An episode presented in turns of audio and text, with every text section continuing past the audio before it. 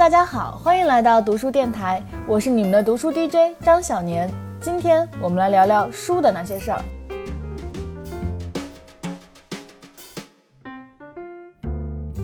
在每周五的这个板块里啊，我会为大家邀请到中信书店的图书选品编辑，来和大家分享一些关于选书买书的事情。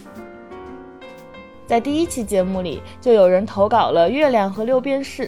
那今天呢，我们就请中信的小伙伴星星来和我们聊聊毛姆这个作家。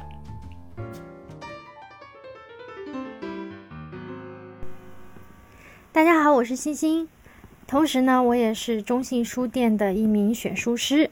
呃，我看到大家对《月亮与六便士》很感兴趣，想借今天这个机会呢，和大家聊一聊毛姆这个神奇的大师。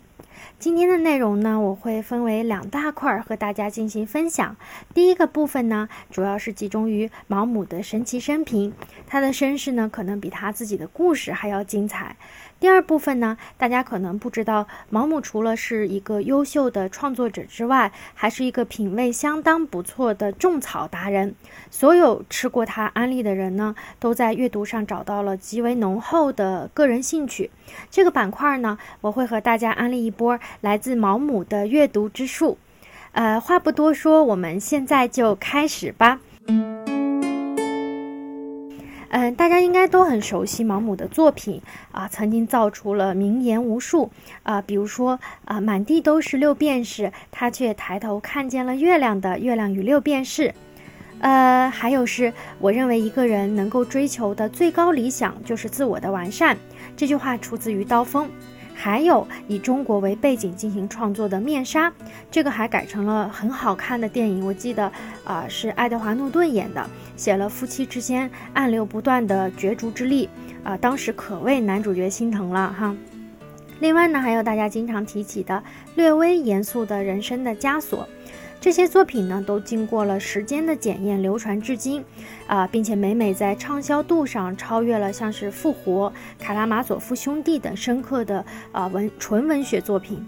不仅在广大读者的眼中，甚至在文坛各路英雄的心中，都将毛姆比作是讲故事的高手。毛姆的故事为什么好看呢？一方面是他在创作中不仅着眼于人物性格的塑造、精神世界的展现，而且十分强调讲故事的技巧，也就是悬念和结构的安排。另一方面呢，这也和他有着啊非常精彩曲折的身世有关。一八七四年啊，毛姆是出生在法国，而不是呃我们熟知的他的国别属性英国，是因为他的父亲大毛姆啊是一个律师，当时呢在英国驻法使馆供职，也算是家境不错哈。毛姆出生之后呢，他是作为家里较小的孩子啊，得到了母亲和父亲的十分的宠爱。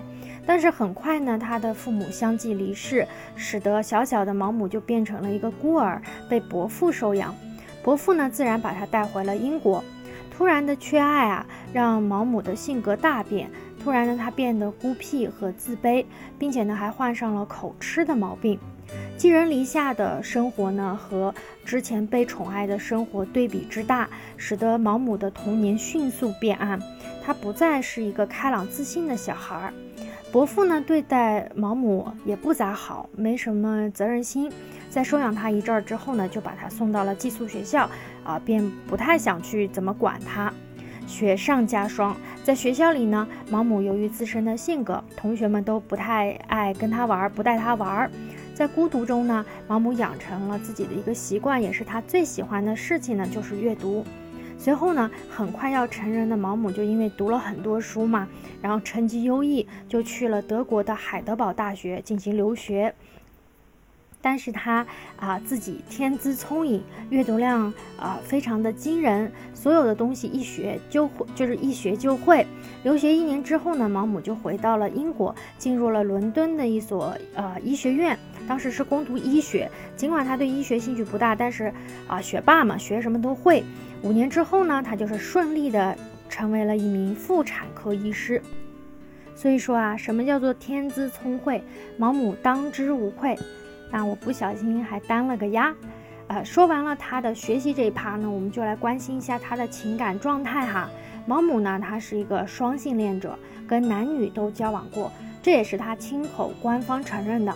年少时期呢，他就是啊，最初呢开始是和一个男士交往，但之后呢发现了对方的不靠谱，恋情就作罢了。后来成年了呢，他就开始尝试和女性交往。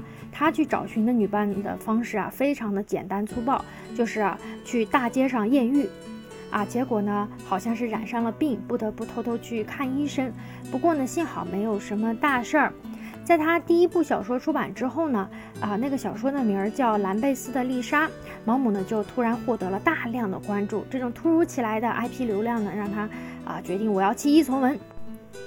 但是呢，在文坛初出茅庐的毛姆，他的经济状况非常的窘迫，他又想啊非常的成功，他也有成功梦嘛，便开始疯狂的创作，但是没有一个是火起来的。这让他非常的懊恼，然后不得不开始尝试其他的创作形式。终于有一次机会让他一夜成名，但是这个就是第二次成名的流量啊，是源起于他的戏剧创作，而不是小说。一九零二年呢，他是正式转向了戏剧创作，获得了非常大的成功，成为了啊当时英国红极一时的剧作家。一时间呢，就是伦敦的舞台上竟然。同时上演他的四个剧本，这些呢都是平和时期我们聊的毛姆的文艺创作哈，给他带来了巨大的名和利。之后呢，毛姆就开始踏入了世界大战的一个经历。啊，不不知道大家知不知道那篇世界闻名的间谍小说《英国特工阿什登》，就是这个小说向所有的读者暴露了毛就是毛姆大师另一个神奇的身份，也就是大特工。呃，一九一四年，世界大战一战打响了哈，啊，他有着医生资质，自然要去参加呀。他就向红十字会申请啊，我要当志愿者，奔赴前线。这一奔赴呢，又被英国军情六处看上了，派遣他去欧陆从事秘密情报工作。正是这段亲身经历，让他。啊，把自己所见所闻呢作为素材，创作了一系列独立的短篇小说，并且集结成册，也就是我们现在所知道的《英国特工阿什登》。更有趣的是呢，这本间谍小说还被英国军情处当做了工作手册分发下去，还启发了苏联军情部门对于英国间谍小说的一个研究，可谓是收获了一大波啊好评和口碑。并且呢，这部作品还被誉为最伟大的英国间谍小说之一，为全新一代的间谍文学定下了基调，影响了包括啊《零零七之父》，然后大文豪格雷厄姆·格林啊等等在内的作家。战争结束之后呢，啊毛姆的心思写就是除了写作，然后他还致力于慈善，并且设立了像是毛姆文学奖，专门呢奖励优秀的年轻作家，鼓励并资助他们到处旅游。哇，这个真的好羡慕啊！虽然说啊，毛姆呢，他有时候幽默，呃，以至于你会觉得他有点尖酸刻薄，但是啊，在待他不好的学校也好，周围的人也好，他都不会太去计较。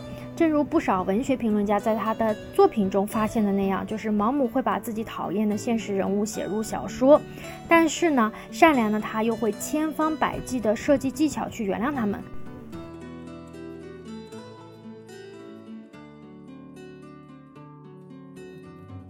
上面呢就是我们说的，啊毛姆曲折离奇的身世故事。接下来呢，我们聊一聊毛姆的阅读之术。毛姆呢，他是一个呃优秀多产的创作者，但如果世界上有一种叫做阅读家的职业，在众多小说作者中，不会再有人比毛姆更适合。就是读过或者了解过毛姆随笔的人。没有人不会爱上他的直率、幽默，又有点小调皮和刻薄。在安利给所有人阅读的准则中呢，毛姆心中排名首位的一个观点呢，就是阅读应该是一种享受。这什么意思呢？就是很多人看书的时候啊，总会有一种完成任务的心态，所以一旦有一本书不是自己的菜的时候呢，矛盾就出现了，看不下去。为什么会出现这种状态呢？啊，大师也给我们分析到哈，就是他发现大家都想读好书，可是什么是衡量一本书是不是好书的标准呢？毛姆发现，大部分的读者对于读小说啊，都是过多的去注重情节性，而情节性呢，在创作者眼里，它只是一种吸引你把故事看下去的技巧，它固然重要，但不是核心。小说的内核啊，应该是人物。人物的情感和性格，人物独特的精神世界。所以，当你认识到这点之后，再返回去找你感兴趣的小说去看，给予情节之外的人物更多的关注，就能把阅读当就是当成是一种享受。你会迫不及待的想要知道你 pick 的人物接下来会发生什么，他会怎么做，他遇到发生的事情会怎么想，他的命运将会怎么样。这个观点的提出啊，大大提高了我们读书的兴趣。啊，就是大家必须要记得啊，阅读可是能帮毛姆抵御孤独和悲惨命运的良药，所以他相信所有人都会爱上阅读。毛姆还说过啊，培养阅读的习惯能够为你铸造一所避难所，让你逃脱几乎人世间的所有的烦恼。啊，他强调了“几乎”这个词儿，因为他不想夸张到说啊，阅读能够缓解你的啊饥饿和痛苦，让你减肥，让你不再单恋，这种问题解决不了。但是呢，比如说啊，一些好看的侦探小说啊，和一个热水袋儿啊，就能让你不在乎最严重的感冒的不适。在阅读上呢，毛姆也是有自己的偶像的啊，他比较 pick 和推荐的两个人呢，可能是塞万提斯和简奥斯汀。对于塞万提斯的崇拜和喜爱呢，我认为毛姆是处于创作上的。他认为啊，对于小说家而言啊。在漫长的文学史中，创作出完全新型的人物是非常困难的。为什么这么说呢？因为小说家的材料是人性，对吧？然后虽然在形形色色的环境中，人性会千变万化，但但是呢，这不是无限的。小说、故事、戏剧、史诗的创作历史已经有好几千年了，呃，就是你去创造出一种完全新型人物的机会，对于一个小说家来说，几乎是微乎其微的。然后在整个小说史中，毛姆呢认为只有塞万提斯的堂吉诃德才是唯一具有啊独创性的人物。对于简奥斯汀的啊欣赏和崇拜呢，我认为更多的是出于毛姆的性格跟奥斯汀比较像，在他的眼里呢，啊简奥斯汀是风趣幽默的极致。我接下来呢，可呃就是可能会变身来给大家啊演示一下，就是呃毛姆对简奥斯汀的一些好玩的片段的摘抄。简奥斯汀呢在给他姐姐写的信中啊，毒舌幽默，一针见血，但又不是那么刻薄和尖酸。比如说，哦，想想看，霍尔特夫人死了，这个可怜的女人。在这个世界上，死亡是他能做的唯一一件不受人攻击的事情了。啊，还行吧，这个变身。啊，接着咱接着说哈。然后简奥斯汀他家里面有一个亲戚啊，和一个博士有了婚外情，然后让这个博士的妻子，就是他老婆回了娘家，一时间呢，啊，惹得流言四起。关于这件事呢，简奥斯汀在信里写到的是：也许因为他是一个牧师，不管这份地下情多么不道德。总是那么有一点正经的意味，就是还是挺好笑的。我觉得，就是在毛姆的啊推荐和介绍中啊，就是简奥斯汀的吐槽功力和王尔德不相上下。毛姆他自己呢也是个吐槽和幽默达人，尤其呢他喜欢把身边的真人真事啊全部都写到书里，啊有时候还会引起很多人的不满。就毛姆呢他。啊，也不是特别好对付的人。我在网上看过一个例子啊，就是说有一个叫呃，就是克利劳的人，因为毛姆把他写进了一个小说里，非常就是不太高兴嘛，就说指责毛姆是剽窃。这个毛姆就是这个做法呢，也让毛姆非常的生气。毛姆当时有一个朋友是个画家，叫凯利。这个凯利呢，曾经给克劳利画过一张画像。毛姆就撺掇凯利啊，把这张画像送给皇家艺术学院，让他展示，并在上面呢给这个画儿起了一个标题。这个标题比较不雅，我就是变体用一个可以描述出来的词儿，比如说像“哈，这是一只猪”之类之类的。毛姆的毒舌，他不仅得罪不熟的人，然后他也得罪他的熟人。毛姆作品中的很多的人物都是有现实的原型儿。啊，甚至包括弗吉尼尔·伍尔夫啊，高梗啊，像是《月亮与六便士》是典型的，是以高梗的啊身世为题材的，对吧？我那天不知道在哪儿还看过一个例子，就是说啊，那个毛姆和丘吉尔之间的两个小小小调皮，就是他和丘吉尔和还签订了一个君子协议，就比如说，如果你永远呃保证不取笑我，那我也保证永远不取笑你。因为这个丘吉尔就是日后的英国首相，就两个人都非常的孩子气，有点可爱。啊，就不知不觉啊，我就跟大家说了这么多啊，美好的时间也总是短暂的啊。这期节目呢，星星就先跟大家聊到这里，然后我们下期再见哦，拜拜。好的，谢谢星星。那可能是由于个人的阅读取向的问题。呃，我这个人对小说是有非常大的包容度的，就我真的非常爱读小说，真的是像毛姆说的那样，读小说对于我来说就是一种享受。而且跟毛姆一样的是，我觉得这个享受里面很大的成分是来自于在阅读当中去理解、去靠近小说里面的那个人物的灵魂。对于我这种人来说，我在现实生活中对于人啊、对于人性的把握，这些最初的指导，其实都是来自于我从小读的小说们。在很长一段时间里，我特别喜欢把我在生活里遇到的人去对应到我读过的小说里面的人。那尤其是中国人的话，那就是金庸、鲁迅、《红楼梦》。就比如说，我会遇到一个男生，我会发现他是一个张无忌式的人物。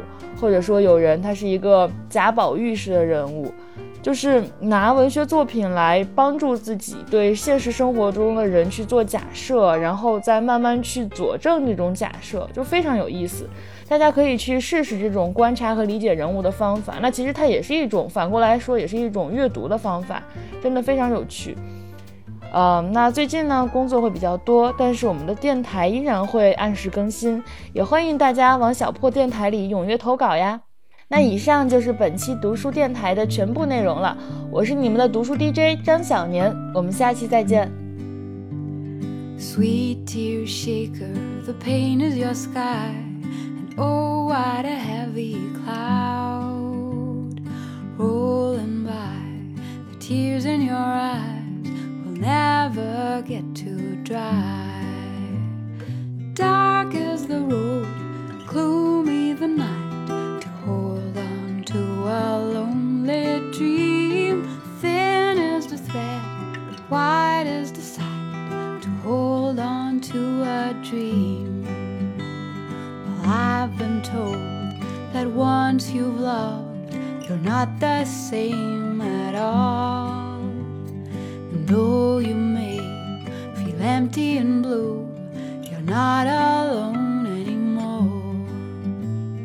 Gently the moon, soundly the stars are watching over you, spreading the light, showering peace all around you. So pack up your bag and go ahead Just listen to your friends. Mama said that you'd be fine, and Papa shook your hand. Your mama said you'd be fine, she's been there before. A girl in the mist who wants to be kissed and dreams behind the door.